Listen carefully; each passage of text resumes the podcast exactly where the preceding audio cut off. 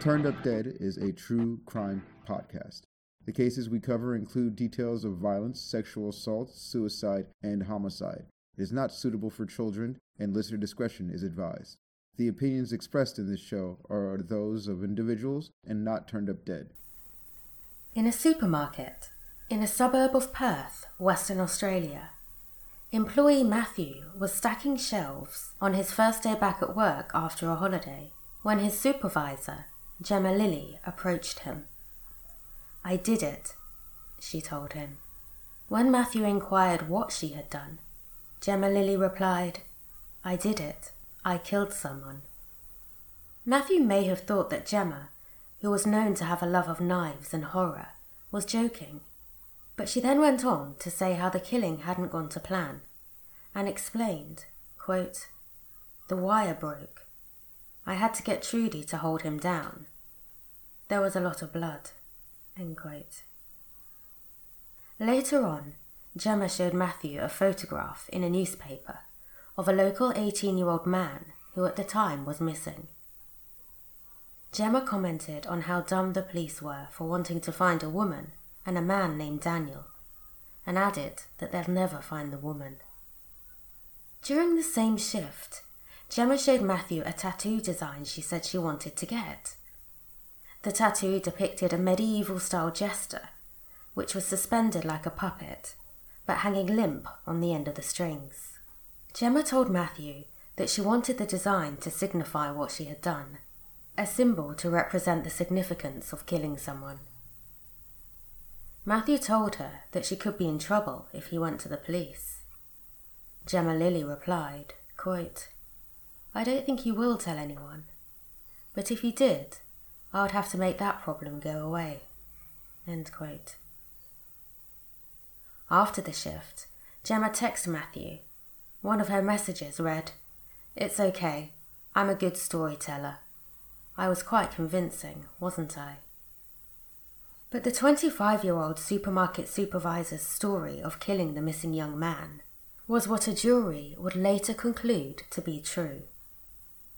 Welcome to Turned Up Dead, I'm Fiona, and the true crime story I'm going to tell you today is of the callous murder of 18 year old Aaron Pajich Sweetman. Although she hadn't lived with the young man she had met at church very long, Adrienne Reed found it unusual when Aaron, her lodger, didn't return home one evening, and that her text messages to him went unanswered, and her phone calls straight to voicemail. Earlier the same day, on the morning of Monday, June 13th, 2016, she had dropped Aaron off at a local shopping centre to meet a woman who she believed would take Aaron to meet a friend of his. Aaron had seemed happy, and they had told each other, God bless you, before Aaron, wearing dark grey cargo pants, a light blue long sleeve t shirt, and a beige grey jacket, went into the Rockingham shopping centre. The next day, still not having seen or heard from Aaron, or being able to contact him, and already having looked for him at the college, the park, his dad's house, and his gaming haunts, she contacted police and reported her new housemate and friend, who called her Lady A, as missing. By Friday, June 17th, there still hadn't been any sight or word from Aaron and the police appealed for the public's help. By Saturday, 18th of June, neither Aaron's bank account nor travel pass had been used, and his phone remained switched off. Aaron's mother, Sharon Pajich, told Nine News Perth, quote, What goes through your mind is the worst. That something has happened, and I don't want to lose a child. End quote. Sharon pleaded to the public for help, saying, I need help to find where he is. We are worried. His dad is worried out of his mind. It was on this day, while stacking shelves in the supermarket aisle, that Jemma Lilley told her story of killing Aaron to her colleague Matthew. Either due to disbelief or fear of Lilley making good on her threat, Matthew didn't inform police. The last time Aaron had been seen by anyone who had been in contact with the police was shortly before 10 am on June 13th when Lady A dropped him off at the Rockingham Centre. Aaron's phone records revealed that the last call to his phone that he had answered had been from Trudy Lennon. On Sunday 19th of June, the Major Crime Squad joined the investigation into Aaron's disappearance. The next night, Trudy Lennon and Jemma Lilley returned to their home in the Perth suburb of Orelia to find police waiting for them. One police detective stopped Lilley as she went to get on one of her motorbikes and asked to look around the property. Lilley obliged and showed police into her home. In the living room, which Lilley used as her bedroom, a square of carpet had been cut from the floor. The room was decorated with horror posters and other gory memorabilia. In the kitchen, a Chucky doll stood next to a set of kitchen knives, holding a knife of its own. Lilley showed police outside the house and lifted a tarp to show some red tiles which had been badly laid on what looked like a newly laid slab of concrete. When police asked Lilley where she had been on June 13th, she said she had gone on a motorbike ride to Mundaring, which is about 50 kilometres from her home and in the opposite direction from the Rockingham Centre. She detailed the route she had taken and said that the hot roast she had had at her hotel was worth going for. Trudy Lennon also denied meeting anyone at the Rockingham Shopping Centre on 13th of June 2016. On Tuesday 21st of June, Aaron's stepmother, Veronica Desmond, appeared on 10 Eyewitness News Perth and said she was worried that something had happened to Aaron or that someone had harmed him. Aaron hadn't contacted his father, who he would often call, sometimes even daily, and knowing that Aaron could be easily led, perhaps more so than an average 18 year old, as Aaron was autistic, she worried that they were too late and something worse had happened. There had been a number of reported sightings of Aaron, but despite none of them being confirmed by police, Veronica said she was, quote, trying to be positive that yes, that was him, and he's just for some reason decided to I don't know, go off for a while, but it is sort of very unlike him. Three of the places where Aaron had reportedly been seen were on Wednesday at the Rockingham Centre ordering a coffee, at a cinema, and at a bank. However, Aaron's bank account and public transport card hadn't been used since he disappeared more than a week earlier. Now armed with a warrant, police returned to do a thorough search of Lennon and Lilley's residence. The recently laid red tiles and layer of cement were removed, and underneath a blue tarpaulin, in a shallow grave, and wrapped in a white drop sheet, was the body of 18 year old Aaron. There was a stab wound and bruising to his neck, defensive wounds on his hands, and a further two stab wounds to his chest. The women, who were already in police custody for questioning, were charged with murder. Inside the house, police seized multiple knives, including machetes, scalpels, butcher's knives, and a knife set that included a bone saw. A notebook was also taken. Inside was a handwritten, alphabetized list of methods of torture and notes about choking and strangling by garrote. In the garage, police found a cooking pot which contained a large chunk of meat submerged in acid. Aaron's family were given the life shattering news that night. Having first denied having anything to do with Aaron's disappearance, but now faced with the evidence police had. In her first police interview after the discovery of Aaron's body, Trudy Lennon admitted that she had invited Aaron to the house on June 13th apparently to load some games on her son's computer as a surprise, and that she and Jemma Lilley had picked him up from the Rockingham Centre, but alleged she didn't know that he'd be killed. Lennon claimed that when they got to the house, she had gone to lie down because she felt unwell. She said she had fallen asleep, and that when she awoke, Aaron wasn't there. She said she had suspected that something might have happened to Aaron and mentioned there being, quote, some DIY stuff happening out the back, end quote. But she said she feared a hitman would be sent after her if she said anything and told police, quote, they might be able to get my kids and my family. If I keep my mouth shut, it should be okay. End quote. The day after Aaron was found, his father, Keith Sweetman, had the heart wrenching task of identifying his 18 year old son's body. As forensics continued their search of the crime scene, news broke that Aaron had been found deceased and that two women were in custody, but no details of the manner of his death were revealed. The Facebook page, RIP Aaron Pajich Sweetman, was created, and a fundraiser was started to help with funeral costs. In her second police interview, which also took place the day after Aaron was found, Trudy Lennon continued to point the finger at Jemma Lilley. When Detective Sergeant Blaine asked her if Lilley had groomed her into meeting Aaron and taking him to her to, quote, carry out what she needed to do, end quote, Lennon answered yes, and then added, but I didn't think she would do it. The detective asked Lennon about a book that Lilley had written when she was about 16. Lilley had named the book Playzone, and it told the story of a fictional serial killer and leader of a group of followers whom he trains to torture and kill.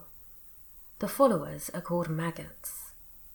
Lilley had named the killer SOS after real life serial killer David Berkowitz, who referred to himself as the son of Sam. Lilley also referred to herself as SOS. She had an SOS tattoo. She rode a Yamaha motorbike, which had the personalized plates 1 SOS 1.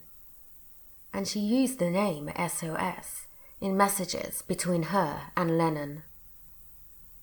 When Detective Sergeant Blaine suggested that Lilley had wanted to make the fictional story a reality, Lennon agreed. Lennon also agreed when asked if Lilley thought she was one of her followers. She told the detective that she believed Lilley, quote, really thinks she's this SOS character, end quote. Lennon then went on to give her version of the events of June 13th. The West Australian reported that Lennon told police, quote, she came up behind him and tried to put some wire thingy, a garrote thingy, and it snapped. I walked out and came back. She was on top of him with a knife. I walked out again. Lennon claimed when she returned again, Lilley was on top of him with a knife, and when she asked Lilley what she had done, Lilley answered, He's dead. Then, Lennon told police, quote, She made me help her clean everything up. End quote. But Lennon hadn't been a bystander of a planned murder of which she knew nothing about, and she started to let that slip as the questioning continued. When Detective Sergeant Blaine suggested that Lennon had fulfilled her role as Lilley's follower, her maggot, she replied, mm hmm. And when he said, quote, You contacted Aaron that morning, knowing what was likely to happen, end quote. Lennon replied, quote, Possibly, yeah. In her interviews with police, Jemma Lilley pointed the finger at Lennon and claimed that she had been asleep when Aaron was killed. Back at the property, police had discovered a concealed room. The door to the room had been fitted back to front and was locked. Police used a sledgehammer to break the lock in order to enter the room. What they found inside was disturbing. The windows were covered with black plastic, and the walls were covered in more of the blue tarpaulin. A red toolbox was in one corner, and a shopping trolley, or cart, stood in the room. Its sides had been cut away, and two wooden planks were attached to the base, a sort of makeshift gurney. The wood had some red stains on it, and a clump of dark hair was wrapped around one of the wheels. A single strand was caught in the frame. A cloth found close to a mop had what looked like blood on it. However, the tiled floor showed no signs of bloodshed. The following day, Thursday, June 23rd, both women appeared separately at Perth Magistrates Court. Neither made an application for bail, and they were both remanded in custody. The same day, police revealed to the public that Aaron might have known one of his killers, as they had studied in the same college. In the evening, hundreds of people gathered at a candlelit vigil in Kwinana to honour Aaron's life. The community prayed and sang songs, and those that had known Aaron shared memories of him. Aaron Pajich Sweetman was born on February 20th, 1998, to parents Sharon Pajich and Keith Sweetman. At age 18, Aaron had let his dark hair grow long, and he was about 5 foot 5 inches tall, or 167 centimeters. He had a slim build and an open, friendly face. Aaron had a trusting nature, and may have been more trusting as he was on the autism spectrum. Aaron was a gamer, and he had a personal YouTube channel where he uploaded some gaming videos. He was also into anime and superheroes. His Facebook memorial page is full of friends and family telling him to fly high, and people have posted happy birthday wishes to him every year since his death. The vigil for him was organised by a man who had never even met Aaron. In April of 2016, Aaron had left home to move in with Lady A in Waikiki. They would attend church together, and she drove him to the local TAFE college while he was studying electronic engineering. She said Aaron was just like one of her own children. Aaron's father last saw his son a couple of days before his life was taken. They had talked about Aaron's future plans. At 18, Aaron had a whole lifetime ahead of him. He told his dad that he wanted to study, save money, and go to Japan. His last words to his father were, I love you, Dad. See ya. On October 26th, Lilley and Lennon both entered pleas of not guilty. They were remanded in custody until the following October, when their trial would start. Evidence gathered for the trial told a very real horror story of Aaron's murder. Jemma Lilley, who is British, had been living in Australia for more than five years when she invited her friend Trudy Lennon and her two sons to move into her house. The women quickly formed a dangerous bond, and inside the house, which they called Elm Street, they told each other their darkest thoughts. In less than a month, their fantasies of violence and murder would become reality. On May 31st, 2016, in an online conversation, Lilley and Lennon spoke of being ready to kill. Lilley wrote, I feel as though I cannot rest until the blood or flesh of a screaming victim is gushing out and pooling on the floor. And she continued, I cannot shift this belief that the world has become not only ready for me, but it needs me to be ready. Lennon replied, It is definitely time. I am ready, you are ready. Items from a Bunnings shopping receipt, dated May 16th, showed items used in the murder and attempted cover up. Bunnings is a hardware store similar to Homebase in the UK and Ace Hardware in the US and Canada. On June 3rd, the pair returned to the store. So far, they had purchased a circular saw, bleach, acetone, a large drop sheet, a big blue barrel, and a container of acid.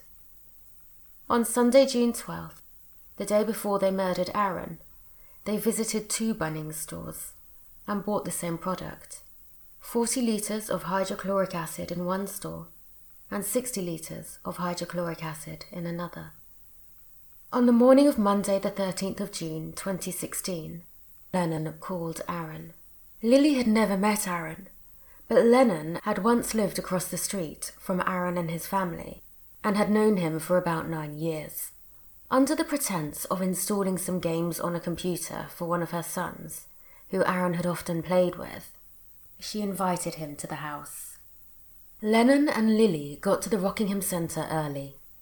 Before meeting Aaron, they were seen on security cameras at the Department of Transport and again in an electronics store where they bought a Polaroid camera. They waited for the bank to open, and Trudy left the shopping centre to move her car from where she had originally parked it to an area at the back of the car park, furthest away from cameras. Lady A dropped Aaron off at the Rockingham Centre at 9:55 a.m., where he was seen on cameras, walking in the centre alone. He was to meet them by Kmart. Despite trying to park away from the cameras, one recorded Aaron jog into Lennon's car, and all three were seen in the car as they exited. Lennon driving, Lilley in the passenger seat, and Aaron sitting in the back. Lilley had a few motorbikes and had installed four motion sensor security cameras around her property as protection and it was one of these that caught her, Lennon, and Aaron entering the house via the back entrance at 10:30 that morning. About 30 minutes later, the same camera was activated, and it picked up Lennon exiting and then re-entering the house, carrying what looked like a large knife. After this, it's assumed the cameras were switched off, as there's no more footage from that day. As to what happens next, no one but Lilley and Lennon know the whole truth. However, some of Lennon's claims were matched by the huge amount of evidence left behind. It's believed that once in the living room, Lilley approached Aaron from behind and wrapped her garrote around his neck. Aaron struggled, causing the wire of the garrote to snap. Lilley then stabbed Aaron three times, with Lennon helping to hold him down. Two of the stab wounds were to his chest, puncturing his liver and lungs, and the third was to his neck, which severed a jugular vein. Aaron's body was then moved to the plastic covered room, and the women started their clean-up. Lennon alleged that Lilley's first plan was to cut up Aaron's body. Going by the amount of hydrochloric acid they had bought, and the meat in acid experiment in the garage, it is thought that both women had initially planned to dispose of Aaron's body via dismemberment and acid. However, this plan was abandoned and replaced with the one to bury him. The day after killing Aaron, Lilley tattooed SOS on Lennon's forearm. On either this day or the next, Lilley told her co worker, Miss Davy, that she had broken her garrote, which she had previously taken to work and shown to Miss Davy. When Lilley was telling her this, her co-worker noticed scratch marks on Lilley's arms and a bite mark on her wrist. The killers made further trips to Bunnings and visited a salvage yard where they purchased 10 boxes of red floor tiles for 50 Australian dollars. They then wrapped Aaron's body in a white drop sheet and put it in the hole they had dug. They laid some blue tarpaulin on top and mixed the concrete. One of Lennon's sons, maybe the one that Lennon had used to get Aaron to come to the house, unknowingly helped his mother Anne Lilley pour concrete and tile over Aaron's body. On June 18th, in the aisle of the supermarket, Lilley told Matthew she had killed Aaron. On Sunday, June 19th, Lilley messaged a tattoo artist and said she wanted to change the gun the jester in her planned tattoo was holding to a knife. She had already made an appointment to get the tattoo. On Monday 20th, the women returned home and denied knowledge of Aaron's whereabouts to the police, who Lilley had joked about being dumb just two days earlier. Aaron's funeral was on the afternoon of July 12th. It was a bright sunny day for what was described as a touching and beautiful send off. Family and friends gathered to celebrate Aaron's life and at his stepmother's request, some of his friends and family dressed up as superheroes, and in place of flowers, people bought and released balloons. During the service, photographs of Aaron throughout his life were projected on a screen. One of Aaron's former teachers spoke about knowing Aaron. She described a young man with a big heart and a loving, trusting nature, with a lot of love to give. She said he was, quote, joyful, helpful, always had a smile on his face. End quote. She told of an occasion when Aaron had been a student of hers, and he had invited her to his birthday party. When she explained how, as his teacher, she couldn't go, Aaron replied, quote, But Miss Waisa, you're not my teacher, you're my friend. So, she said she took her son, and they went to Aaron's party and had a fantastic time. Miss Waisa said, quote, I remember that day like yesterday. Aaron's parents described the day as the most difficult in their life. On their behalf, the pastor delivered a eulogy. Aaron drew out kindness, he said, and poured generosity out from everyone he touched. He was everyone's best friend. On behalf of Aaron's mother, he read, quote, To my son, I bid you farewell, and you taught me more about life than anything I've ever experienced. End quote. A private cremation took place after the ceremony. Lilley and Lennon were tried together, and their trial began at Western Australia's Supreme Court on October 2nd, 2017. Both defendants were pleading not guilty to murder. The prosecution argued that both women were guilty of murder and that the evidence showed them to have worked together in killing Aaron. Lilley had choked him with her garrote until it broke, and then she had stabbed him, while Lennon held him down. The murder had been a fulfillment of their shared violent fantasies, with Lilley's motivation being to indulge her homicidal tendencies, and, as the prosecutor told the jury, quote, for the euphoria and exhilaration of it. Lennon's motivation, they said, included a desire to serve Lilley. Sticking to the versions of events surrounding Aaron's death, which they had told police, the defendants deployed what's called a cutthroat defense, where each defendant blamed the other in an attempt to exonerate herself. Supermarket employees Matthew and Miss Davy testified that after June 13, 2016, Lilley had told Matthew that she had killed someone, and Miss Davy that she had broken her garrote. The following description is graphic, and it caused Aaron's stepmother to leave court in tears.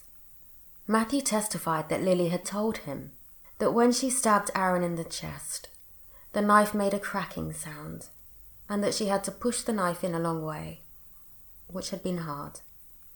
Another co worker of Lilley's told the court that in April or May of 2016, Lilley had told him, quote, SOS was going to come out soon. End quote. Miss Davy testified that Lilley had told her something similar around the same time, and that the garrote Lilley had shown her was very similar to the garrote found by police at Lilley's property. The jury heard from a video store employee who said that in late 2013, or early 2014, Lilley told her that she wanted to kill someone by age 25. A man testified that in April 2016, with his consent, Lilley had cut him with a knife. Before this, they had spent hours talking about knives and cutting. Lilley had confessed to him that she had wanted to cut herself and that she had cut somebody else in the past. She had made two three to four centimetre cuts on his right leg with what she told him was her favourite knife. The cuts weren't deep, but they bled a little. The man had then cut Lilley's leg. The jury saw video and photographs of the crime scene. Some of these showed Aaron's body, still wrapped and in the uncovered grave in the women's yard. Diagrams of Aaron's injuries were shown, and Dr. Jody White gave testimony of their extent and nature and stated that the use of a garrote could have caused the bruising to Aaron's neck. Facebook messages between Lilley and Lennon from April and May 2016 were shown as evidence of Lennon's desire to follow and serve Lilley. In these messages, Lennon used the name Corvina, which was a name she had used when she was involved in Perth's BDSM scene. These messages between the defendants showed the development of a friendship in which Lilley going by the name SOS, was dominant. The first of these messages was from Lennon, and it said, quote, I will fear you, but respect you. I would not challenge you. I would naturally submit to you. My fear would be because I am in awe of you, and because I respect what you are, and I see you as my dominant.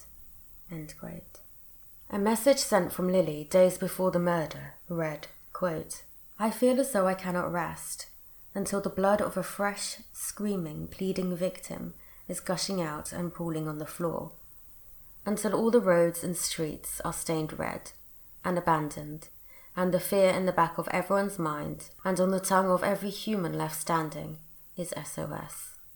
I cannot shift this belief that the world has become not only ready, but it needs me to be ready.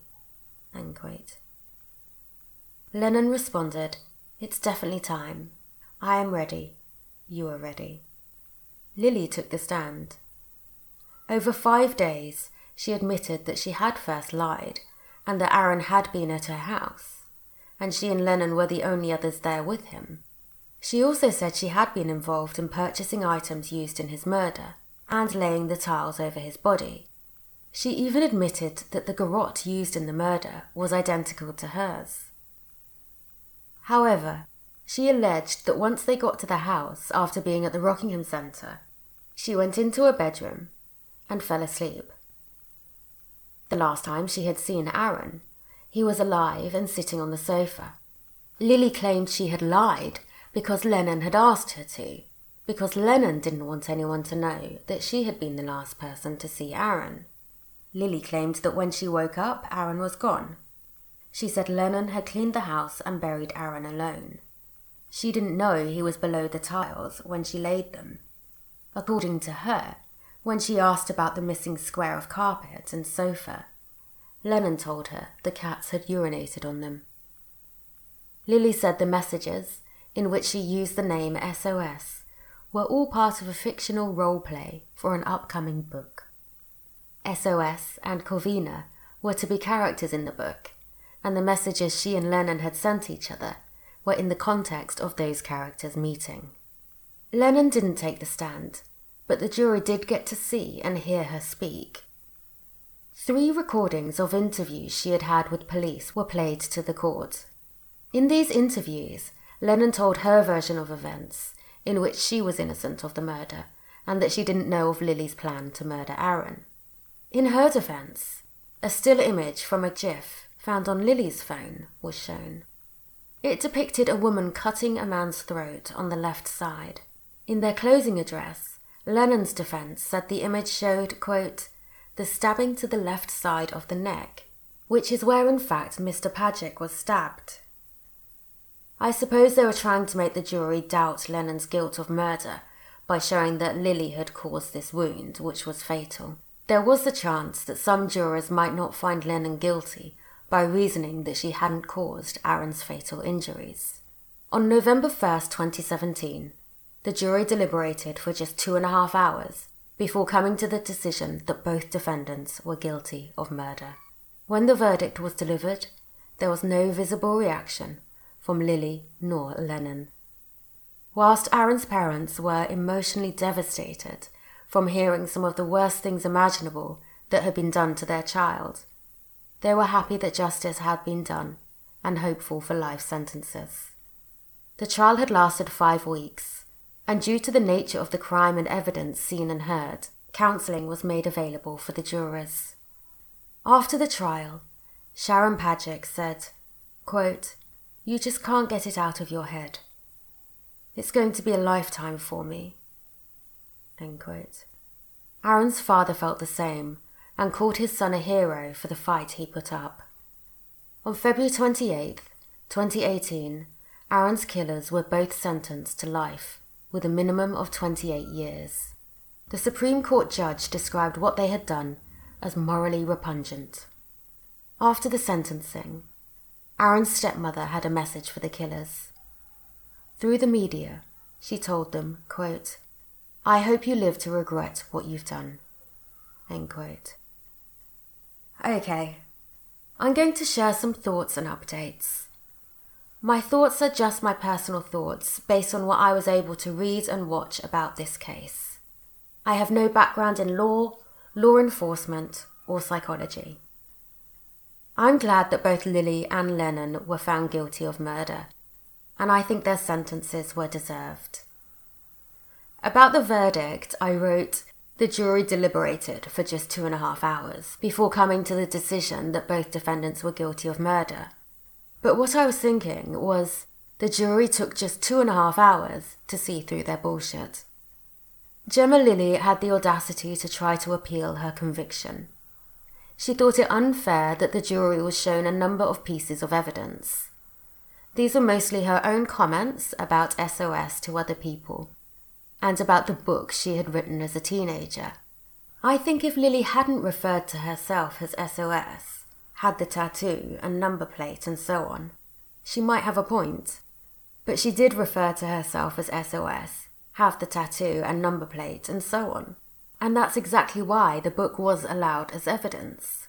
Whereas others who write about serial killers create fictional characters and write fiction, Lilley created a character that represented her homicidal fantasies, which she then tried to make reality. Thankfully, Lilley's appeal was denied. I have no idea why Lilley became the person she did. Was it due to nature, or nurture, or both? Her obsession with killing was said to have started at an early age. Her parents separated because of the physical and psychological abuse her mother inflicted on her children. But lots of people experience that, and they don't become killers. Lilley herself said that she feels no emotion for other people, and a woman who had been her stepmother described her as a psychopath who was deranged. So perhaps she is a psychopath. Whatever she is, she is nowhere near as clever as she seems to think, and I've no idea how she thought anyone would find her not guilty. I doubt Lilley will ever feel guilt for what she did, not only to Aaron, but to his family, friends, and even their community. I expect Lilley will pose the same threat after the minimum term of 28 years, when she'll be about 53 years old. Less is known about Lenon's background, but I'd say she probably wouldn't have taken part in a murder if it weren't for Lilley. Although don't get me wrong, she did take part in a murder, and that was her choice so I believe she's rightfully being held accountable for a reasonable length of time. But would Lenon be a threat to society if she were released in the future? Without Lilley's influence, perhaps not. If she were to be released after the minimum term, she would be 70 at the very least, and therefore even less likely to be a risk. That's even if she lives long enough. But saying she does, Lenon has three children, who might have children of their own by then. Should they be denied of their mother and grandmother? I don't know. Lenon took advantage of a man she had known since he was a child, a young man who was barely out of childhood, and who had played with her own sons. I don't know if Lenon was aware that Aaron was autistic, but she definitely knew that he would trust her. I think it's fair to say that if Lenon hadn't invited Aaron to the house, he would still be alive. And that's not even considering her actions during the killing. Lenon also involved her own child in the attempted cover up, so maybe her children and any grandchildren are better off without her. How traumatizing must it have been for her son when he discovered that he had helped his mother conceal Aaron's body? After the verdict of guilty was given, Aaron's father said, quote, I'm devastated. I'm lost. I don't know how to continue from here on, but I have to. We're never going to recover from this. End quote. In May 2020, Aaron's father was financially compensated for the enduring mental suffering he now lives with that was caused by Aaron's murder. After Aaron was killed, he felt guilty that he may have made his son more vulnerable by being overly protective of him. This led to drinking, comfort eating, and suicidal thoughts. I did read that he sought psychological treatment, and I hope this money will allow him to continue getting the support he needs. It breaks my heart to hear that he felt guilty. From what I can see, he was doing his best for his son, who was tricked by an old neighbour. There's no way to prepare anyone for that. At his funeral, Aaron's former teacher shared a message which I'd like to end this episode with. She said, There are a lot of vulnerable members of our community the elderly, young children, people with disabilities. When you come across someone who is vulnerable, think of Azza. Don't laugh at them. Don't ridicule them. Don't isolate them. Wrap your arms around them and make them feel loved. And if you can't embrace them, that's okay. But please don't hurt them. Just let them be. Thank you for listening to this episode of Turned Up Dead.